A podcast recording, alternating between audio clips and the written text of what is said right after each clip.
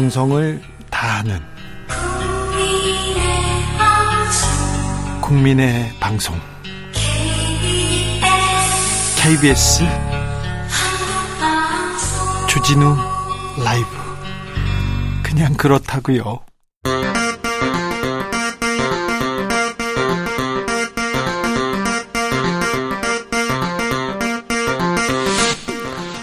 주진우 라이브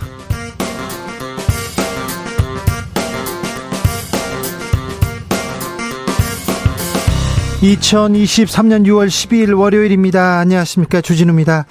더불어민주당 전당대 돈봉투 의혹으로 구속영장이 청구된 윤관석, 이성만 의원. 아, 두 의원에 대한 체포등의안 오늘 국회에서 부결됐습니다. 국회 대정부 질문도 시작했는데요. 일본 후쿠시마 원전 오염수 방류 문제로 여야 격돌했습니다. 정치적 원의 시점에서 짚어보겠습니다.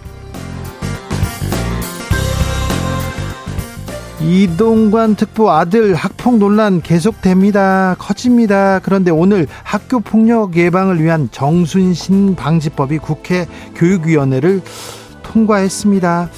오늘 교육위원회에 어, 가상자산 보유 논란으로 어, 한동안 뜸했죠. 무소속 김남국 의원이 참석해서 소란이 일기도 했는데요. 국회 교육위에서 생긴 일 국민의힘 간사 이태기 의원에게 들어봅니다. 아이폰으로 모바일 컴퓨터 시대를 연 애플이 헤드셋 비전 프로를 선보였습니다. 이 제품 머리에 쓰면요 가상현실, 증강현실, 즉 어, 공간 컴퓨팅 시작된다는데 펼쳐진다는데 미리 보는 미래 경공술에서 탐구해 봅니다. 나비처럼 날아 벌처럼 쏜다. 여기는 추진우 라이브입니다. 오늘도 자중차에 겸손하고 진정성 있게 여러분과 함께 하겠습니다. 서울국제도서전 국내 최대 책 축제인데요.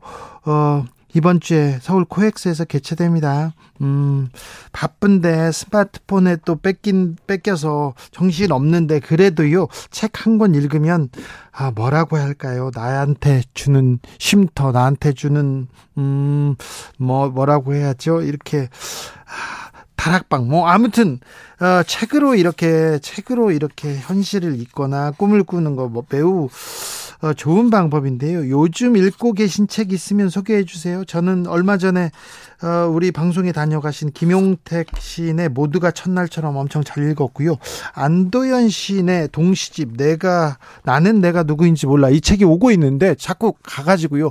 아유 우체부 아저씨를 만나야 되는데 그못 못 보고 있습니다. 기다리고 있습니다. 아 요즘 읽고 계신 책 아니면 좋아하는 작가 어떤 책 이렇게 소개해 주면 감사하겠습니다. 문자는 샵 9730 짧은 문자는 50원 긴 문자는 100원이고요. 콩으로 보내시면 무료입니다. 그럼 주진우 라이브 시작하겠습니다. 하겠습니다.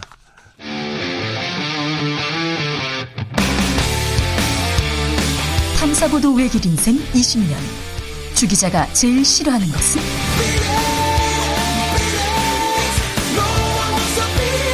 이 세상에서 비리와 부리가 사라지는 그날까지. 오늘도 흔들림 없이 주진우 라이브와 함께.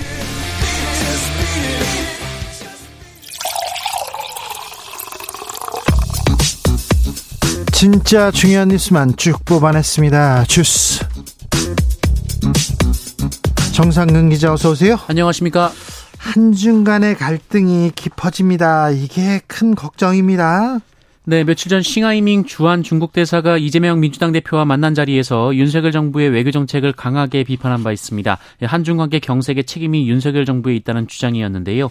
어, 이에 외교부가 지난 9일 싱하이밍 대사를 불러 비상식적이고 도발적인 언행이라고 경고하고 강력한 유감을 표명했다라고 발표했습니다. 중국도 가만히 있지 않았습니다. 네, 지난 주말 정재호 주중 한국 대사에게 중국 외교부가 항의했다라고 밝혔습니다. 이 주중 한국 대사 발언에 대한 한국 정부의 반응에 대해 심각한 우려와 불만을 표명했다라고 밝혔는데요. 어, 양국 간 항의 그리고 외교 관 초치가 이어지고 있는데 어, 중국이 주중 한국 대사관을 통해 공식 항의한 것은 윤석열 정부 들어 세 번째입니다. 정부와 여당에서는 이재명 민주당 대표 강하게 비판합니다. 네, 대통령실 핵심 관계자는 뉴시스의 취재에 이재명 대표가 싱하이밍 대사를 사실상 알현했다라면서 이재명 대표로 인해 대한민국의 외교 리스크가 발생했다라고 주장했습니다. 대통령실에서 직접 얘기합니다. 네, 또한 이재명 대표와 싱하이밍 대사가 일본 후쿠시마 오염수 방류에 대해 비판한 것과 관련해서는 중국 원전에서 3중 수소가 배출되는 것도 언급했어야 했다라고 주장했습니다. 국민의힘도 이재명 대표에 대한 비판을 쏟아내고 있는데요. 이 김기현 대표는 중국 대사에게 국내 정치 개입 멍석을 깔아줬다라고 주장했고요. 김병민 최고위원은 이재명 대표는 왜 중국 대사의 굴욕적 망언에 숨죽이고 고개를 떨군 것이냐라고 주장했습니다. 아, 중국 대사 추방해야 된다고 국민의힘 주, 의원들이 주장하기 시작했고요. 권성동 의원은 중국 동포 유권자들이 내정 간섭한다 이렇게 얘기합니다. 자꾸 이렇게 협중으로 가는데 정치권에서 갈등을 키우고 있는데 민주당은 뭐라고 합니까? 네, 민주당 이재명 대표는 오늘 일본 후쿠시마 오염수 방류 시설의 시운정 관련돼서 얘기를 했는데요. 어, 희한하게도 가장 큰 피해를 입는 대한민국의 윤석열 정부만이 오염수 방류를 침묵으로 사실상 용인하고 있다라고 주장했습니다. 어, 이재명 대표는 기가 막힌 오염수 동맹이라면서 여당 대표가 지난주 일본 대사와 만난 이유가 국민들에게 오염수를 선물하기 위한 작업이었냐라는 비판까지 나온다라고 주장했습니다. 하, 중국 중국은 우리가 멀리 떨어져만 살 수 있는 그런 이웃은 아닌데 중국과의 관계가 계속 이렇게 좀 갈등으로 치닫고 있습니다. 정치권에서 이 갈등을 키우는 건 아닌가 걱정이 되는데요. 아, 잠시 후에 좀 살펴보겠습니다.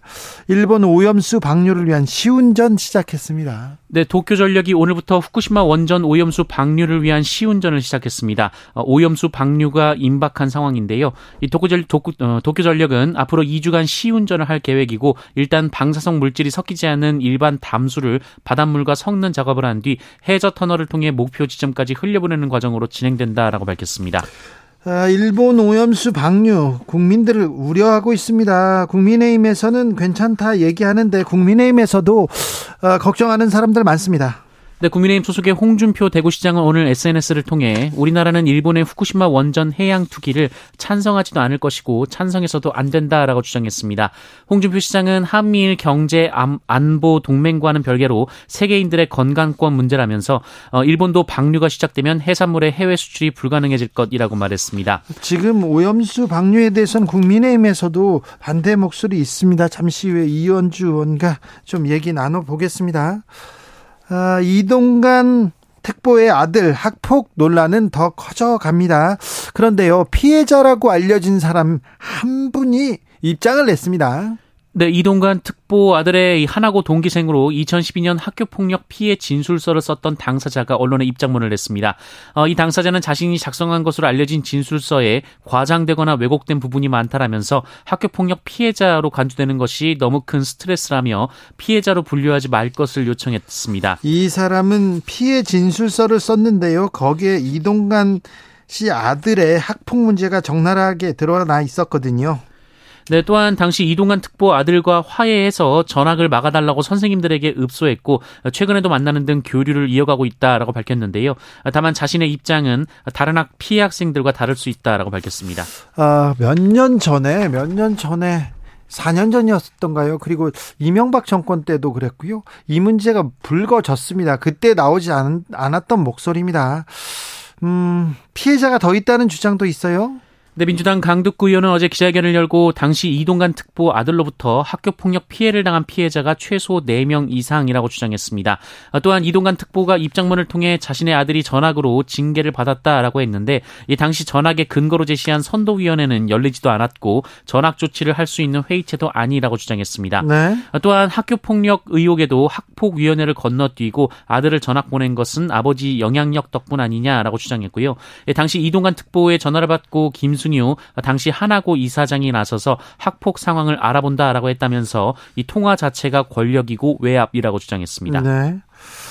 아, 그 당시 저도 취재를 했었는데요. 학교 폭력이 없었다. 이런 부분이 없었다. 전화까지 말아달라. 이런 얘기는 그 당시에는 없던 내용입니다. 자, 이 문제가 어떻게 불거질지, 어떻게 될지는 좀 더 지켜봅니다. 음, 김기현 국민의힘 대표 아들 가상화폐 업체에 일하고 있다는 보도 나왔습니다. 네, 미디어스는 김기현 대표의 아들이 블록체인 전문 투자사의 자회사 최고 운영 책임자로 일하고 있다며 이 해당 업체는 수조 원대 코인 사기 행각을 벌인 테라, 루나의 초기 투자자라고 보도했습니다. 또한 김기현 대표의 아들이 NFT 관련 주식을 보유한 사실도 확인됐다면서 약 1억 원 가량의 값어치를 가지고 있는 것으로 추정된다라고 보도했습니다. 김기현 대표 뭐라고 합니까? 김기현 대표는 어제 입장을 밝혔는데요. 회사 주식을 한 주도 보유하지 않은 채 봉급받고 일하는 회사원일 뿐이라면서 누구의 아들처럼 도박하지도 않고 성매매 의혹에 연루된 적도 없다라고 반박했습니다. 네. 아, 또한 민주당이 김기현 대표가 원내대표 시절인 2021년 가상자산 과세 유예를 주장했다라고 비판했는데요. 어, 이에 대해 김기현 대표는 문재인 정권의 잘못된 일자리 부동산 정책으로 청년들이 가상화폐에 위험하게 집중적으로 투자하던 시점이라면서 야당 원내대표로 당연히 해야 할 주장이라고 주장했습니다. 윤관석, 이성만 의원에 대한 체포동의안 부결됐습니다. 네, 지난 2021년 치러진 민주당 전당대회 돈봉투 의혹으로 구속영장이 청구된 윤관석, 이성만 무소속 의원에 대한 체포동의안이 오늘 국회 본회의에서 부결됐습니다. 윤관석 의원은 찬성 139명, 반대 145명이었고요. 이성만 의원은 찬성 132명, 반대 155명이었습니다. 어, 이로써 법원의 구속 전 피의자 신문 없이 검찰의 영장은 기각이 됐습니다. 어, 검찰은 유감을 표명했고요. 윤관석, 이성만 두 의원은 법적 절차 과정에서 결백을 소명할 것이라고 밝혔습니다. 잠시 후에 저희가 자세히 다뤄봅니다. 어, 검찰이 이재명 대표 관련해서 또 압수수색에 나섰습니까? 네, 수원지검 성남지청은 오늘 이 정자동 호텔 개발 사업 특혜 의혹과 관련해 시행사 그리고 성남시청 등의 어, 성남시청 등에 대한 압수수색을 벌였습니다.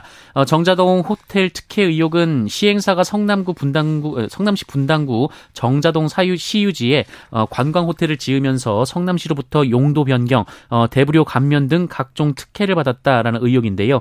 어, 당시 성남, 성남시장이었던 민주당 이재명 대표는 이 의혹과 관련해서 직권남용, 배임 등의 혐의로 고발된 바 있습니다. 아, 경찰에서는 또 전영직 성남시장 그러니까 이재명 대표 또 수사할 수 있다고 밝혔어요? 네, 성남시 분당구 정자교 붕괴 사고를 수사 중인 경찰은 오늘 수사가 진행 중이긴 하지만 전현직 지자체장들에 대한 조사도 이뤄질 방침이라고 밝혔습니다. 어, 이 사건은 지난 4월 정자동에서 탄천을 가로지르는 정자교의 보행로 일부가 무너져서 이곳을 걷던 시민 한 명이 숨지고 한 명이 크게 다친 사건입니다. 그랬죠. 그런데요. 어, 경찰은 이 사건 관련해서 성남시청 1명, 분당구청 10명, 점검업체 9명 등 20명을 형사 입건에 조사하고 있다라고 밝혔는데요. 어, 오늘 전현직 지자체장들에 대한 수사도 언급을 했습니다. 아, 그렇군요. 이재명 대표에 대한 수사 압수수색은 계속 이어집니다. 부산 돌려차기 사건 가해자가 있지요. 오늘 항소심 선고 결과가 나왔습니다. 네, 여성을 뒤쫓아가 폭행하고 의식을 잃게 한 혐의로 1심에서 징역 12년을 선고받은 이른바 부산 돌려차기 사건의 30대 피고인이 항소심에서 1심보다 형량이 높은 징역 20년을 선고받았습니다. 예. 이 부산 고등법원은 오늘 선고 공판에서 강간 살인 미수 혐의를 유죄로 인정했는데요. 이 재판부는 판결문을 통해 피해자를 성적 욕구 대상으로 삼은 채 강간 목적으로 무방비 상태의 피해자를 잔인한 방법으로 폭행했다라고 판단했고요. 일말의 망설임도 없이 피해자를 끌고 갔고 다량의 출혈 출혈이 있던 피해자를 상대로 성폭력 범죄로 나아가려 했다라고 양형사유를 밝혔습니다. 징역 20년 선고받았습니다. 아, 윤석열 대통령 여성 대상 범죄에 대한 신상 공개 확대해야 된다 지시했습니다. 네, 윤석열 대통령은 오늘 주재한 수석 비서관 회의에서 여성에 대한 강력 범죄 가해자의 신상 공개 확대 방안을 신속히 추진할 것을 지시했습니다. 오늘 부산 돌려차기 사건의 항소심 선고가 나왔기 때문에 이를 염두에 둔 것으로 보이는데요. 앞서 이달 초 한 유튜브 채널이 가해자의 신상을 공개하면서 논란이 한차례된 바 있습니다. 신상을 공개하는 것이 아, 피해를 줄이는 그리고 강력 범죄를 줄이는 길일까요? 고민이 좀 더 필요한 것 같습니다. 강원도 양양 바닷가에서 낙뢰 사고가 발생했어요. 네, 강원도 양양 바닷가에서 지난 토요일 벼락을 맞아 한꺼번에 6명이나 다치는 사고가 발생했습니다. 어, 이중 30대 남성 1명이 어제 결국 숨졌는데요. 어, 사고는 갑작스레 내린 비와 낙뢰에 어, 서핑하던 사람들이 철수하던 중에 벌어졌습니다. 이 사고 현장에 지름이 50에서 60cm에 이르는 낙뢰 구멍들이 발견되기도 했는데요. 지금 대기가 불안정해서 갑자기 비가 내리고 천둥 번개가 치는 일이 벌어지고 있는데 이 번개가 칠 때는 목걸이나 시계 등 금속 액세서리는 착용하지 말고 구조물이 없는 해변 같은 같은 곳은 사람이 피뢰침이 될 수 있기 때문에 빨리 벗어나야 한다고 전문가들은 전하고 있습니다. 아, 해변에 서 있으면 안 되고요. 해변에 있으면 안 되고 목걸이나 시계, 금속 액세서리는 굉장히 취약하군요. 아, 대기가 불안전해서 전, 저, 불안정해서 그런지 집중 후 막 우박도 돌풍도 있었어요. 네, 특히 경기도 포천은 시간당 60mm의 호우가 쏟아지기도 했고요. 이 포천과 청주, 충주 등에는 지름 2cm 안팎의 굵은 우박이 쏟아지기도 했습니다. 요즘 덥지요. 거기에 갑자기 비 내리고요. 천둥 번개 치고요. 하늘이 많이 아픈 것 같습니다. 지구가 많이 아픈 것 같습니다. 기상 이변, 아, 기후 재난 뭐 이런 얘기는 계속 될 것 같으니까 우리가 좀 어, 환경에 대해서 지구에 대해서는 고민해야 됩니다. 실천해야 됩니다. 경찰서에서 10명 넘는 어, 외국인들이 탈주하는 일이 있었습니다. 네, 주택가에서 도박을 하다 잡혀 들어온 외국인들이 경찰서 지구대에 붙잡혀 있다가 어제 새벽 한꺼번에 달아난 일이 있었습니다. 네. 어, 잡혀온 사람이 23명이었는데요. 어, 이들은 지구대 1층 회의실에 모여 있었습니다. 어, 그런데 환기를 위해 열어둔 창문 틈으로 이들이 빠져나갔는데 어, 그 틈이 불과 15cm 정도였다고 합니다. 네. 어, 그렇다고 해도 이 10여 분 동안 10명이 탈주하는 상황에서 지구대에는 경찰 8명이 있었지만 눈치를 채지 못했습니다. 네. 어, 경찰은 뒤늦게 추적에 나섰지만 이들이 처음부터 가짜 신분을 제시한 제시한 바람에 엉뚱한 사람을 체포하기도 했는데요. 네. 도주한 이들 중 일부는 자수했고 검거된 사람도 있습니다. 지금 속보가 들어왔는데요. 강주 지구대에서 탈주 외국인 10명 전원 검거했다고 합니다. 아, 우리나라에서는요, 뭐 범죄자들은 숨을 데가 없어요. 어딜 도망가. 창문 틈으로 도망가 봤자 얼마 못 갑니다. 10명 전원 검거됐다고 합니다. 롯데월드 타워에 올라간 외국인이 있습니다. 네, 20대 영국인 남성이 서울 송파구 롯데월드 타워 외벽을 무단으로 오르다가 73층에서 구조돼 체포됐습니다. 아, 이 남성은 오늘 새벽 5시쯤 롯데월드 타워 외벽을 맨손으로 등반하기 시작했고요. 예? 네, 그를 발견한 보안 요원이 오전 7시 50분 어, 외국인이 속옷만 입고 타워 외벽을 올라가고 있다라며 경찰과 소방 당국에 신고를 했습니다. 어, 확인 결과 속옷은 아니고 반바지였다고 하고요. 예? 소방 당국은 곧 현장에 도착해 건물 주변에 대형 에어매트를 설치했고요. 어, 구조 작업에 인원 93명 3 명과 장비 17대가 동원이 됐습니다. 아, 이 남성은 이후 소방당국의 안내에 따라 건물 73층에서 곤돌라에 탑승해서 오전 9시쯤 건물 내부로 들어갔습니다. 네. 아, 경찰은 이 남성을 건조물 침입 혐의로 체포해서 등반 목적 등을 조사하고 있습니다. 지난번에도 이런 비슷한 사건이 있었어요. 네, 지난 2018년 이 스파이더맨이란 별명을 가진 프랑스의 암벽 등반가 알랭 로베르가 롯데월드타워 외벽을 무단으로 오르다가 업무방해 혐의로 경찰에 체포된 바 있습니다. 네. 아, 당시 로베르는 75층까지 등반했습니다. 그렇죠. 75층까지 이번에 73층요. 아 이런 사람 그냥 내도 내버려 두지 끝까지 올라가게 내버려 두지 그런 아니 안전이 또 중요하니까요. 네 우리나라 사람 중에는 이렇게 롯데월드 뭐 외벽 타겠다 63빌딩 외벽 타겠다 그런 사람은 없었어요. 네 계단 올라가기 대회는 있습니다. 아 그렇죠. 네. 계단도 힘들죠 정상근 기자. 아, 3층도 힘듭니다. 네 그래도 좀 걸어야 됩니다. 걸어야 돼. 네. 네. 아, 우리나라 U20 축구 대표팀 잘 싸웠습니다. 아, 4강전에 4강 올랐는데요. 오늘은 졌어요? 네, 김은중 감독이 지휘한 한국 20세 이하 남자 축구 대표팀이 2023 U20 월드컵을 4위로 마무리했습니다. 예. 어, 우리 대표팀은 오늘 새벽 이스라엘과의 경기에서 1대 3으로 졌는데요. 어, 아쉽긴 하지만 세계 4위이고요. 아유, 아쉽지만 4위예요. 세계 네. 4위. 네. 어, 직전 대회인 2019년 폴란드 대회 준우승에 이어서 두 대회 연속 4강 이상의 좋은 성적입니다. 지난번에는 아쉽게 2위 했습니다. 네, 오늘 경기에서는 전반 19분 이스라엘 선수에게 선제골을 내줬는데요. 전반 24분 이승원 선수 의 페널티킥으로 1대1 동점을 만들었습니다. 아, 후반 막판에 또. 네, 후반 31분과 40분 내리 두 골을 허용을 했는데 어, 그래도 이승원 선수는 이번 골로 이번 대회에 3골, 4개의 도움이라는 빼어난 성적을 거뒀고요. 어, 지난 대회에 2골, 4개의 도움을 올린 이강인 선수의 성적을 넘었습니다. 네. 어, 그리고 피파가 주관하는 남자 대회 사상 한국 선수 최다 공격 포인트 기록을 세우기도 했습니다. 네. 어, 우리 선수들은 내일 모레 인천 국제공항을 통해 귀국할 예정입니다. 아이고 참 자랑스러워. 어떻게 또 이런 이런 또 청년들이 나 나왔지 참. 참 대단합니다. 아, 이 청년들을 보면요, 또 우리 미래가 또 이렇게 밝은 것 같아요. 네.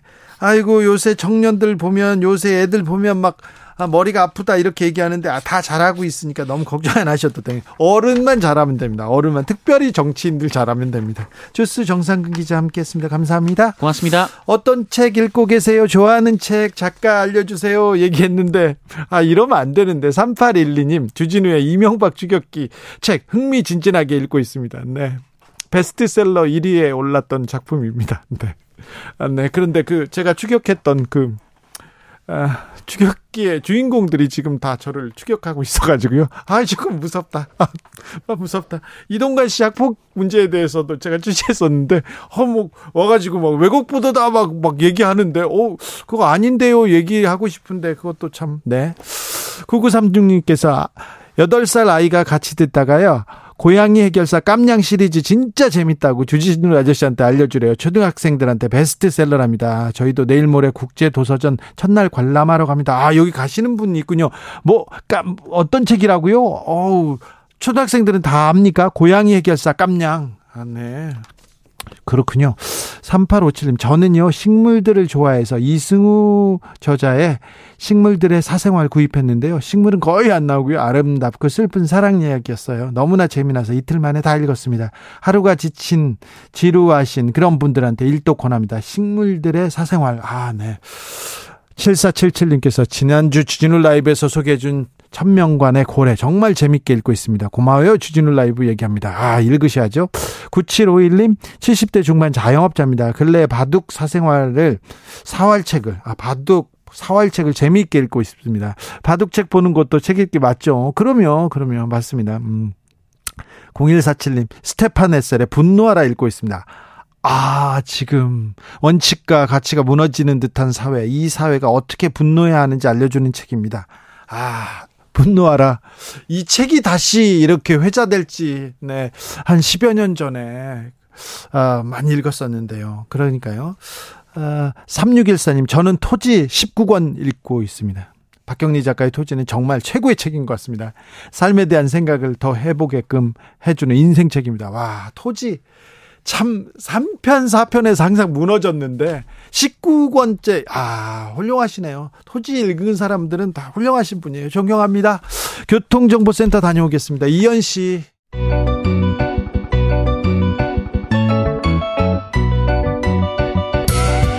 한층 날카롭다 한결 정확하다 한편 세심하다 밖에서 보는 내밀한 분석 정치적 원의 시점 오늘의 정치권 상황 원회에서 더 정확하게 분석해 드립니다. 노영희 변호사 어서 오세요. 네, 안녕하세요. 그리고 이현주 국민의힘 전 의원 오셨습니다. 어서 오세요. 네, 안녕하세요. 네. 잘 지내셨죠, 주말은? 네, 잘, 잘 네. 지냈습니다. 네. 어, 오늘 지금 여의도가 뭐 집회로 조금 교통 상황이 좋지 않습니다. 어민분들이 올라와 가지고 아. 후쿠시마 오염수 안 된다 이렇게 이렇게 외치고 있는데요. 음. 네. 어, 오늘 대정부 질문도 시작됐는데 후쿠시마 오염수 문제가 주요 의제가 됩니다. 그런데 우리 정부가 우리 정부가 일본 정부나 일본 도쿄 전력 편을 이렇게 좀 드는 것 같은데 이게 전략입니까? 왜 그렇죠?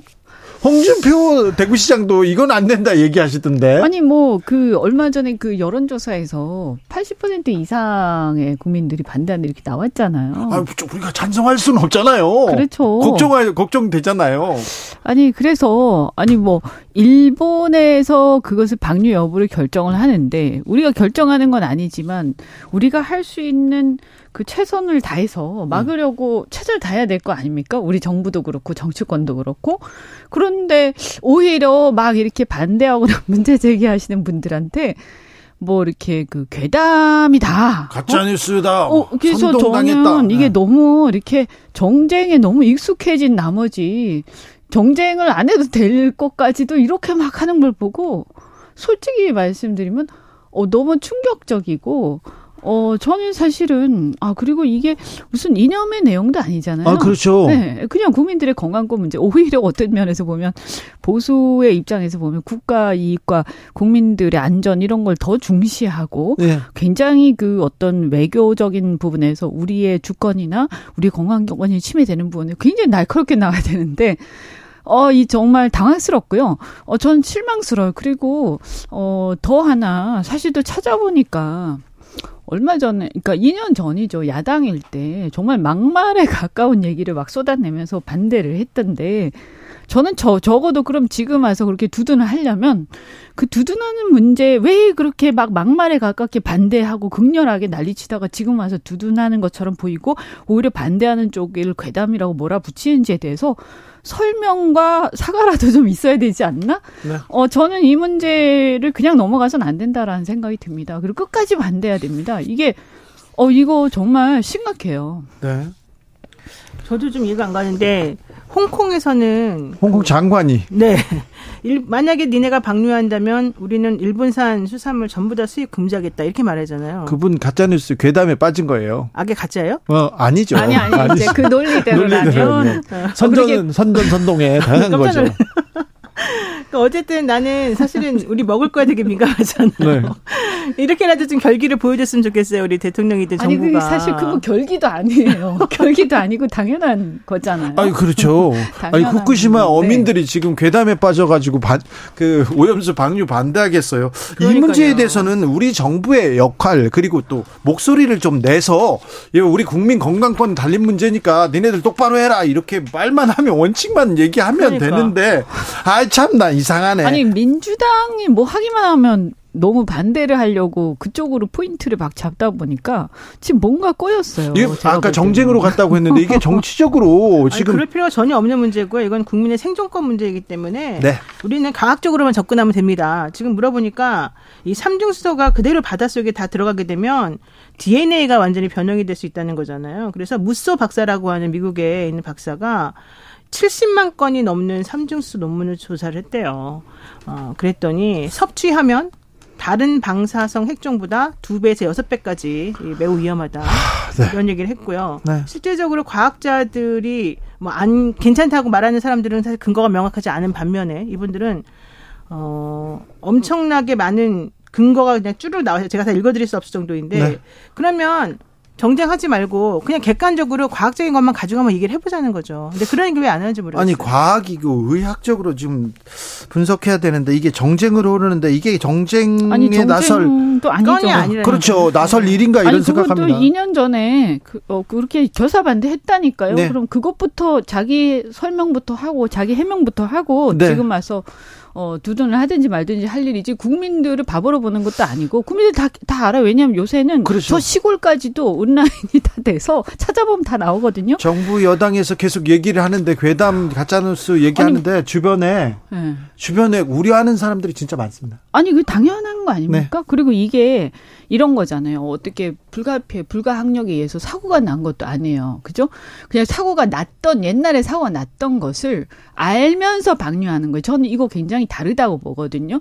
어, 자신들이 일본이 당시에 사고가 났을 때는 일본은 불가항력적 측면이 있었죠. 네. 그래서 그때는 오염수가 방, 방류가 아니라 막 이렇게 나왔죠. 그래도 사람들이 이건 어떻게 할 수가 없 빨리 이것을 마, 이것을 수습하자라는 쪽으로 힘을 다 모아줬는데 그게 아니고 이제 다 모아놨던 것을 한마디로 던지는 거예요. 투기라고 표현하던데 던지는 걸 알면서 이게 해롭다는 걸 알면서 그 정도에 대해서는 견해 차이가 있을 수 있지만 네.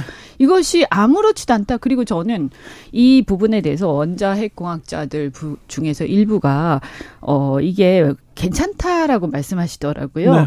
근데 이게 괜찮다라는 것은 본인의 이제 전제가 있는 거예요. 일본에서 주는 그 어, 일본에서 떠다 주는 것을 가지고 검증하는 거지 우리가 가서 검증할 수 없는 거잖아. IAEA도 마찬가지고. 그리고 일본의 말을 믿는다는 전제 하에 그것이 어, 처리를 하면 기준치 안에 들어올 것이다라는 건데요. 일단 믿는 것도 저는 이해가 안 되지만 네. 기준치 안에 들어온다고 했을 때도 기준치 안에 들어온다는 건 무슨 말이냐. 괜찮다는 게 아니고요. 이게 방사능은 축적이 되는 거예요. 그러니까 그것을 과학 자의 입장에서 그 기준치 여부를 판단하는 것이지 네. 사람의 몸과 건강을 가지고 이 그게 괜찮다 축적돼도 괜찮 이건 아니에요. 그러니까 이게 예를 들어서 퍼센트의 확률이 0.01%라도 그 수많은 사람 중에서 내가 해당이 되면 나한텐 100%인 거예요. 아 그걸 또 왜 왜 먹어요? 아이고 안 먹어야지. 어, 그러니까요. 그 사람들은 합리적 선택을 하는 거예요. 네. 소금도 지금 사재기하고 이런 걸 바람직한 건 아니지만 사람들의 이 불안에 대해서 정부가 파악을 하고 네. 이 문제에 대한 대책을 내놔야 되는 그렇죠. 거예요. 그렇죠. 자꾸 너 선동당했다 얘기하지 말고요. 국민 80% 이상 반대한다고 이언주 의원님께서 말씀하셨는데요. 환경운동연합에서 리서치 뷰에 의뢰했습니다. 지난 5월 19일에서 22일 나흘간 조사해 봤더니 국민 85.4%가 반대한다고 했습니다. 찬성은 10.8%였습니다. 자세한 내용은 환경운동연합 홈페이지 참조하시면 됩니다. 오늘 국회에서 윤관석, 이성만 의원 체포동의안 부결됐습니다. 오늘 한동훈 장관 나와가지고 또 설명했는데요. 이번 표결 결과는 어떤 정치적 의미가 있고 후폭풍이 아, 나올까요? 노영희 변호사님? 저는 이거는 한동훈 장관의 실책이라고 생각해요. 솔직히 왜 한동훈 말하면. 장관이 나와서 이렇게 부결됐다? 그게 아니에요. 한동훈 음. 장관 나오는 건 당연한 거죠. 법무부 장관이니까. 네. 근데 너무 말씀을 어떻게 했느냐면은 여기 앉아 있는 20명 이상의 의원들이 돈 받아 먹은 사람들이다. 어. 너네들이 여기에 대해서 표결을 한다는 것 자체가 어불성설이다. 국민들 보기에 어떻게 이게 요지거든요. 아, 예. 그 말을 들으면 만약에 제가 받은 사람이라 하더라도 너무 기분 나쁠 것 같고 그 옆 사람이라도 제가 안 받은 사람이라 하더라도 기분 나쁠 것 같아요. 그러니까 한동훈 장관 지난번에도 계속 뭐 부스럭 소리 뭐 여러 소리 말하면서 장관이 앞에 나오면 나와서 말을 하면 할수록 오히려 반대. 제가 그때 당시 의원님들한테 물어보니까 원래는 뭐 가결할 생각도 사실 다 있었다고 하더라고요. 그런데 그렇죠. 장관 말 들어보니까 너무 황당하고 너무 모멸적이어서 사실은 너무 기분 나빴고 두 번째로는 음. 송영길 대표 먹사연이라고 하는 뭐 평화와 먹고 사는 문제 연구소인가? 네. 거길 오늘 또 하필이면 압수수색을 했잖아요. 예. 왜 오늘 하필이면 압수수색을 합니까? 그러니까 사람들이 아 검찰 권력이라고 하는 게 이런 식으로 또 막 쓰이는구나라고 음. 생각하면서 반감을 가질 수 있을 만한 건들이 여러 개가 있었던 것 같아요. 이현주 의원님.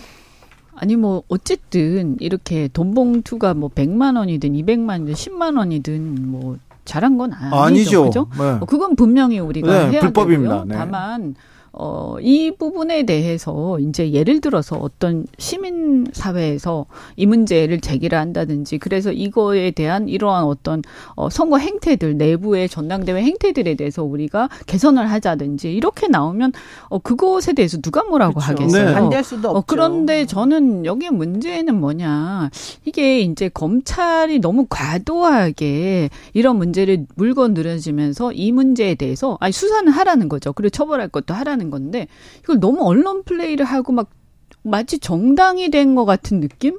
어, 그래서 정당이 어떤 정무적 판단 하에 정치를 하는 느낌을 막 받아요. 저마저도.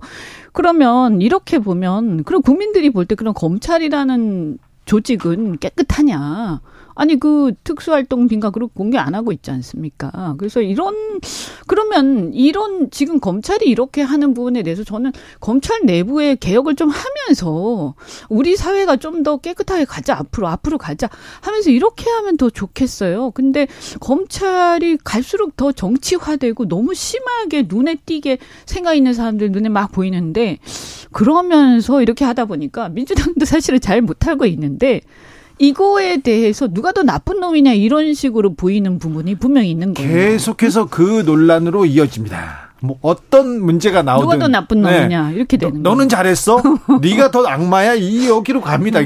그리고 사건이나 이 이슈의 본질은 사라지고요. 결국은 사태질로 끝납니다. 맞아요. 네. 맨날 못 묻은 개가 못 묻은 게 나무라는 게 싫다는 거예요. 네. 그러니까 문제를 이렇게 해결해서 될 일은 아니고 저는 민주당의 돈봉투 사건이 이제 뭐 그것이 100만 원이든 200만 원이든 그리고 어 국민의힘은 없겠 없지 않을 거란 말입니다. 뭐 저도 말씀은 안 드리겠지만 그런데 이런 문제들에 대해서 이렇게 너무 눈에 띄게 그리고 감정을 실어서 막 연설을 해요. 아 그것도 막 눈 정말 좀 거슬려 솔직히 말씀드리면. 그래서 야당 의원들 나와서 오늘 아, 한동훈 발언에 모욕감 느꼈다 이렇게 네. 얘기하는 분들이 다수였어요. 아니 그러니까 왜왜 왜 법무부 장관이 감정을 실어서 막 얘기를 합니까? 그러니까 이게 무슨 어 국민의힘은 사라지고요 검찰당하고 민주당하고 서로 싸우는 것 같아요. 그래서 부결을 원한 거 아닐까요? 부결을 아 한동훈 장관이 원래 그걸 원했다고요? 네, 부결을 좀 의도해서 그렇게 어. 감정적으로 이렇게 하지 않았을까요? 거기까지는 생각하지 않았을까? 그럴 수도 있네. 머리가 좋은 분이니까. 근데 그렇게 해서 얻는 이득은 뭐죠? 사람들이 방탄 국회라고 하는 이미지 씌우는 거? 그렇죠.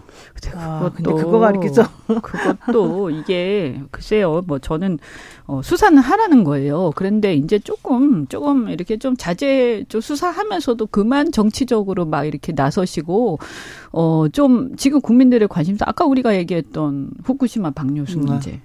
이 문제 지금 국회에서요. 지금 밤샘 토론을 하든지 뭐 일본을 다 같이 찾아가든지 뭐 아니면 뭐 윤석열 대통령하고 단판을 짓든지 뭐 이래야 되는 상황에 솔직히 제가 볼 때는 네. 그런데 지금 이걸로 막 서로 공방 벌이면서 특히 법무부 장관이 지금 이러고 있는데 아 우리가 어느 순간 보니까 처음에는 박수 쳤죠 정의로워 보이고 근데 너무하지 않아 이런 여론들이 확실히 생기고 있어요 그래서 네. 이거는 어 유의하셔야 되고 저는 어이 이제 앞으로는 이거 연설하실 때 장관 말고 차관이 좀 나오셨으면 좋겠다. 아, 네. 네. 알겠습니다. 네. 근데 한... 너무 감정적이에요. 네. 제가 볼 때는 막 그리고 정치적 구도를 막 너무 야, 이게 정치인들보다 더 정치적이네 이런 생각이 들더라고요. 네. 근데 한동훈 장관이 마이크를 놓지는 않을 것 같습니다. 음. 그렇죠. 아니, 네. 절대 안 아니 이게 나라에 도움이 되냐는 거예요. 그리고 그 그렇죠. 사건을 밝히는데 도움이 되냐고요. 아, 이 사건의 본질은 지금 사라지고 한동훈의 검찰과 지금 야당의 대결 이렇게 어, 갑니다. 그러니까 어떻게 보면 마찬가지고. 민주당한테 면죄부 주는 걸 수도 있어요. 자, 그냥 조용히 처리한 민주당을 막 욕할 텐데 국민들이 근데 네. 이렇게 되니까 무슨 정치 투쟁하는 것 같잖아요. 네. 양쪽이. 그러니까 희생양같이 보이는 어, 게 가장 문제예요. 그러니까 그 양쪽에서 현재. 막 이렇게 싸우고 그냥 편 서로가 편갈라 가지고 막 하다 보니까 이게 본질이 지나가 버렸어요. 지금 공권력 검찰이라는 그리고 법원이라는 공권력이 조금 신뢰받지 못하고 정치 쪽으로 너무 한 발짝 두 발짝 그 다가온 거 아니냐. 이거는 우리 사회 신뢰 문제도 크게 훼손시키는 그래서 저, 저 같으면 말이죠. 이 문제에 대해서 한동훈 장관이 아니라 차관이 나와서 굉장히 드라이하게 설명하고 또는 이거 굳이 체포동의안 하지 않고 제대로 수사를 해서 처벌할 거 아주 냉정하게 처벌하고요. 그러면서 대통령이라든가 정무 쪽에 계시는 분들이 어떤 우리 전반적인 전당대회라든가 이런 어떤 정당의 개혁 문제에 대해서 아, 국힘도 지금 문제가 많잖아요. 그리고 실제로 막 국힘 전당대 얼마나 개입했습니까? 이 부분에 스스로 반성도 하고 말이죠. 그러면서 뭔가 대한민국 이대로 안 되지 않아라는 어떤 그런 공감대 네. 일어나가면 얼마나 좋을까 하는 저는 좀 이해가 안 가는 게 그 말씀 다 동의하는데 왜 이렇게 오래 걸려요 수사가? 지금 어떤, 어떤 부분은 오래 걸리고 어떤 부분은 또 빨리 이정, 끝나기도 합니다. 이정근 부총장 지금 벌써 1심에서 판결이 났고 네. 그 녹취록 관련된 건몇년 전에 나온 얘기잖아요. 네. 그런데 왜 아직까지도 계속 이것이 정쟁화되고 계속 얘기가 되고 있는 거예요? 나는 이해가 안 가. 이게 그래서 일부러 좀 시간 끄는 면도 있나? 또 좀 전에 이제 랭커 말씀하신 것처럼 어떤 건 오래 가고 어떤 거는 신속하게 처리되잖아요. 네. 그왜 그래요? 아, 그러니까 이, 이, 이 그, 이게 공정하지 않아 보이잖아요. 네, 공권력의 신뢰, 네. 신뢰, 뭐 공정하게 보이는 것도 매우 중요합니다, 사실. 그럼요. 그런데 네. 공정하다 이게 원칙과 상식 적이다 이런 그 신뢰를 얻지 못하는 거는 우리 사회의 큰 손실이기도 합니다. 아, 이 문제가 아까 지금 이현주 의원도 오염수 문제도 그렇고요. 이번 그 표결 문제도 그렇고 본질이 사라지고 정쟁만 남는다고 했는데 어, 국민들이 완전히 왕따 당하고 있어요. 자, 국민들이 왕따 당하고 국익은 훼손되고 있는데 이게 저는 아, 이재명 대표가 싱하이밍 중국 대사를 만났어요. 근데 만나자마자 이게 계속 갈등으로 커지고요. 그다음 외교 문제로 정쟁으로 가서 더 심각해집니다. 이거 걱정이에요. 그러니까 아니 그것도 뭐 아니 뭐 이 당에 따라서 어느 나라하고 조금 더 가깝고 이런 건 있을 수 있는 거 아닙니까? 김기현은 어, 국민의힘 대표는 어. 일본 대사 만났습니다. 네. 어, 그래서 그런 거에 대해서 만났다. 근데 사실은 지금 우리나라가 중국하고 문제를 좀 풀긴 풀어야 되거든요. 사실은. 아 그렇죠. 어, 왜냐하면 이게 지금 정치적으로 너무 극단적으로 가면서 실제 미중 간의 갈등보다 우리가 더더 더 나서는 면이 분명히 있어요. 그래서 어쨌든 우리 입장에서는 중국이 좋아서가 좋아서 이런 문제가 아니라 좋고 싫고를 떠나서 상 상당히 많은 무역 적 자와 이런 우리의 민생하고 직결이 되어 있기 때문에 어쨌든 거기에 이렇게 또 우리가 할 수 있는 얘기들은 해서 중국이 정치적으로 어떤 경제에 영향을 미친다 혹시라도 그런 게 있으면 그런 게 없도록 어쨌든 우호적인 관계를 다시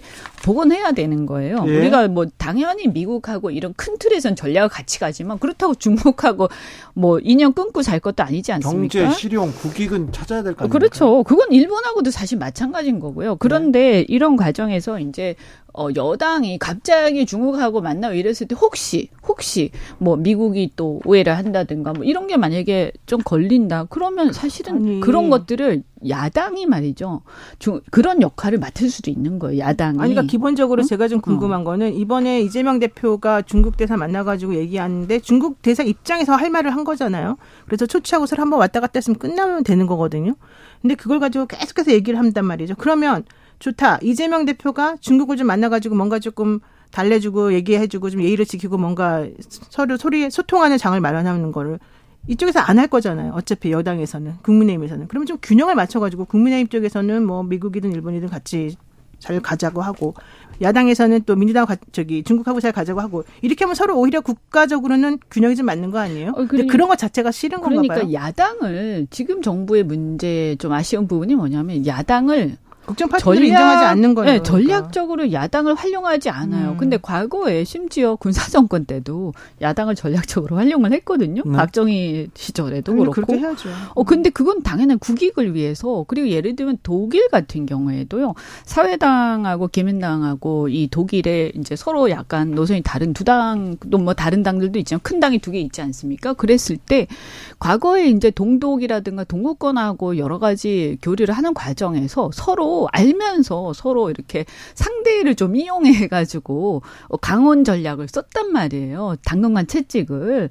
그 왜냐하면 자기 나라 자국의 이익을 위해서예요. 근데 왜 우리나라는 왜 그렇게 못하냐? 우리나라가 못하는 게 아니라 지금 여당이 못하는 거 아니에요? 어, 그러니까 뭐 지금은 어쨌든 권력을 네. 가진 게 네. 여당이니까요. 네. 그러니까 권력을 갖고 있는 쪽에서 어쨌든 그런 부분에 대한 전략을 갖고 있어야 되는 거예요. 네. 속보 말씀드립니다. 실비오 베를루스코니 전 이탈리아 총리가 별세했습니다. 베를루스코니 전 이탈리아 총리가 별세했습니다. 이탈리아 총리를 세 번이나 했습니다. 이분은 부동산 개발로 엄청난 돈을 벌어가지고요. 재벌을 일궜죠. 그런 다음에 언론사를 많이 인수합병했어요. 음. 그리고 축구 AC 밀란의 구단주이기도 했습니다. 그런데 음. 보수적인 정치로 어, 우리나라에서는 이명박 전 대통령하고 비슷하게 이렇게 비유되기도 했는데요. 아, 별세했다는 소식 전합니다. 음, 이동관 특보는 음. 저 방통위원장에 임명될 것 같습니다.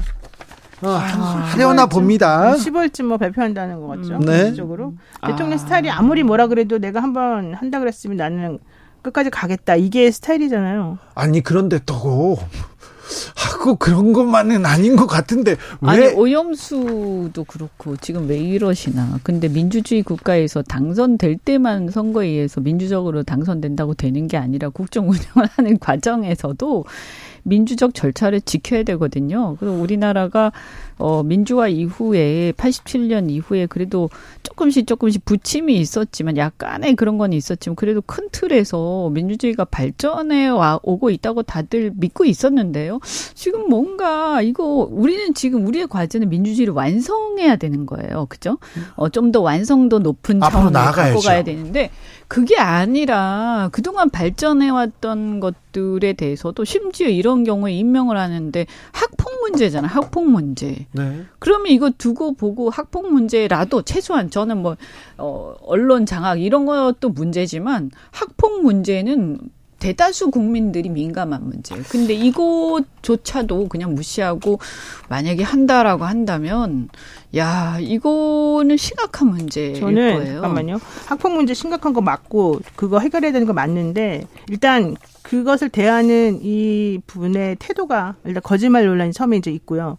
두 번째로는 언론에 대해서 이 사람이 그동안 해왔던 게 무엇인지 그래서 이분의 행동에 의해서 현재 언론층이 어떻게 됐는지 앞으로 어떻게 될 것인지에 좀 더 초점을 맞췄으면 좋겠어요. 학폭 되게 중요한 부분이고 저는 정말 심각한 부분이라고 생각하지만 지금 부, 부모가 아이를 뭐 잘못 길러가지고 문제가 생긴다? 그거는 당연히 이제 하나에 놔두고, 하나의 이슈를 놔두고, 더 중요한 건 사실 이분이 왜 방통위원장이 올라가면 안 되는가 내지는 방통위원장이 되면 어떤 일이 벌어질 것인가 좀 더 포커스를 맞추는 게 필요하거든요. 근데 되게 사람들이 선정적으로 지금 아동, 아들 학폭 문제를 계속 건, 거론하고 그러면서 계속해서 이제 아들 문제를 정치인들의 아들 문제를 막 얘기가 자꾸 나오려 그래요. 근데 저는 그것도 물론 되게 풀어가야 될 숙제이긴 하지만 그거보다 더 중요한 게 이분이 사실 MB 때부터 언론 장악하려고 해가지고 문제가 되게 커졌고 우리가 그때 엄청나게 암흑기에 있었다라고 하는 걸 많은 분들이 아시잖아요. 네. 특히 우리 주기 주진우 기자님 네. 기자니까 네. 여러 가지 상황을 다 정비해서 아셨을 거 아니에요. 아, 저는 그분한테 많이 쫓겼기 때문에 여기서 얘기하지 않겠습니다. 제가 그러니까. 보도한 내용을 가지고 지금 그게 잘못된 뉴스다 막 그 렇게 얘기하는데 맨날, 네. 근데 그 당시에는 아무 말 못 하셨거든요. 그러니까요. 음. 근데 저는 그게 참 문제인 것 같아요. 언론을 장악을 해가지고 뭘 하려고 하는 이런 행태는 굉장히 후진적인 행태거든요. 아니, 언론 장악이 안 돼요 어, 이제는. 어, 그러니까 제 말씀이 그거예요. 장악이 됩니까? 해봐야 이제 몇 개 이제 공영방송을 비롯해서 이런 쪽에 뭔가 장악해 보려고 하는 것 같은데 물론 약간의 어떤 압박은 있겠죠. 패널에 대한 어 패널에 대한 막 이런 뭐그 블랙리스트부터 시작해서. 네. 근데 이게요. 어, 박근혜 대통령 때 이미 문제가 됐고요. 네. 어, 이게 권력이 살아있을 때는 어떨지 모르겠어요. 그냥 말 안 하고 다들 시시할 수도 있죠. 하지만 그 몇 년 못 가요. 다 봤잖아요. 어떻게 되는지. 그게 그냥 그때만 그래, 그리고 끝날 것 같아요. 네. 그러면 이 정권도 어, 레임덕 오면서 똑같이 될 거예요. 그러면 이거 왜 이렇게 합니까? 그리고 그 수사를 누가 했습니까? 아, 윤석열 특검 팀장이 하지 않았습니까? 그래서 우리나라가 도대체 뭐 역사 좀 발전을 좀 해야 되는데 보니까 순 전부 다 무슨 위선적인 상황들을 계속 반복하는 것들을 보면서 국민들이요. 아, 이 얼마나 좌절감 느끼겠어요. 그러니까 이게 뭔가 좀 바뀌는 게 있어야 될 거 아닙니까? 네. 그래서 이 부분에 또 그렇게 하면서 예를 들어서 또 이렇게 얘기하면 아, 왜 어, 문재인 정권에 대해서 뭐라고 하지 않냐라고 얘기하는 사람들도 있더라고요. 근데, 어, 이런 또 이런 자리를 빌어서 말씀을 드리면 저 문재인 정권 때 그런 문제를, 어, 너무 심할 정도로 제가 비판 많이 했습니다. 음. 어, 그런데 지금은 살아있는 권력이 윤석열이에요. 윤석열 대통령이세요. 그러니까 저는 지금 현재 있는 권력에 대해서 민주당이 권력 갖고 있는 거 아니지 않습니까? 민주당이 권력 가지면 그때 또 민주당도 감시해야죠. 네네. 네. 지금은 권력 갖고 있는 게 윤석열 정권이란 말이에요. 네네. 네. 그러면 여당이든 야당이든 기본적으로 감시를 해야 돼요. 국민을 위해서. 네.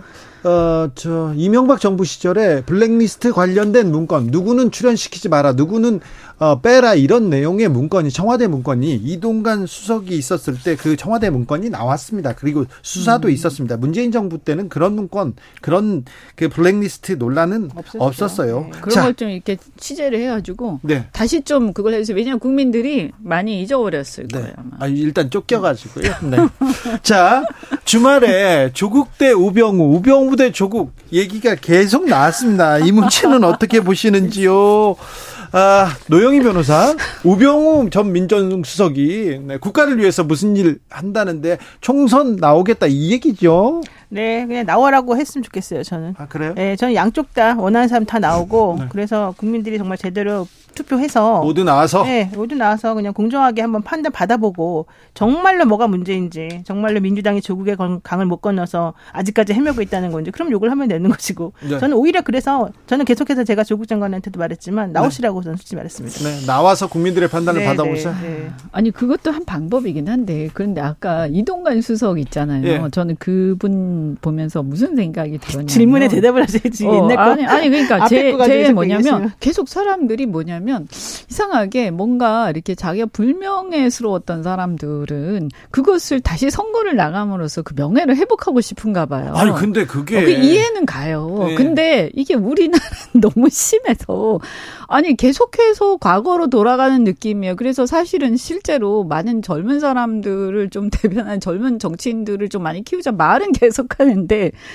가면 갈수록 옛날 얘기를 다시 반복하고 또 반복하고 물론 지나고 나서 보면 아 그때 수사가 너무 너무했대 이런 얘기들 할 수 있죠 생각할 수도 있고 저 이해합니다 그런데 그럼에도 불구하고 이 이슈가 지금 우리가 오늘 쭉 얘기를 하지만 무슨 이슈가 이렇게 좀 미래지향적인 그리고 그런 것들에 대해서 뭔가 지금 국민들이 지금 실제 관심이 많은 이런 것들 얘기 좀 더 많이 했으면 좋겠다. 네. 네. 아쉽습니다. 과거로 자꾸 돌아가는 것 같아요. 음.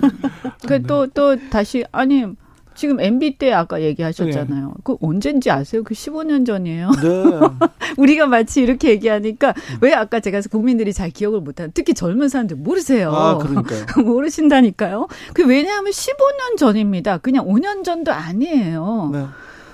이런 분 특히 이동관 수석은요 자신이 언제적 사람인지 자각을 하셔야 돼요. 정말 짜증나요 이거. 그리고 그때 잘한 것도 아니야 그때 말이 많았어요. 일일이 다 그때 하나부터 열까지 다 좀 문제가 어, 많았어요. 일일이 다 사실은. 얘기할 필요도 네. 없어요. 왜냐하면 음. 15년 전이기 때문에 한 3년 전이면 일일이 얘기하겠어요. 네. 근데 15년 전이라서 일일이 얘기할 필요도 없고 아, 잘하지 않았기 때문에 생생해요. 네, 근데 불법적이었고요. 제발, 제발 어, 뭐, 뭐지, 이거? 국가의 어떤 권력을 갖다가 자신들의 어떤 명예를 회복하기 위한 수단으로 생각하는 건가?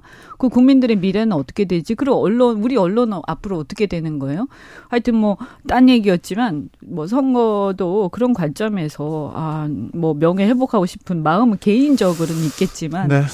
글쎄요, 저는 뭐.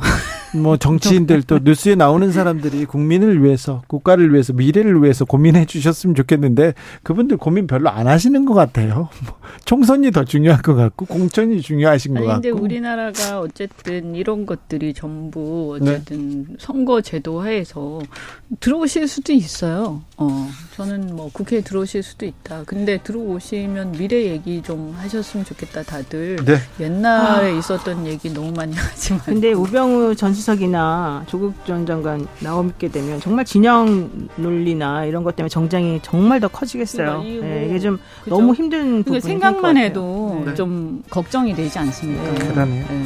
이연주, 노영희, 노영희, 이연주 두 분 감사합니다. 고맙습니다. 고맙습니다.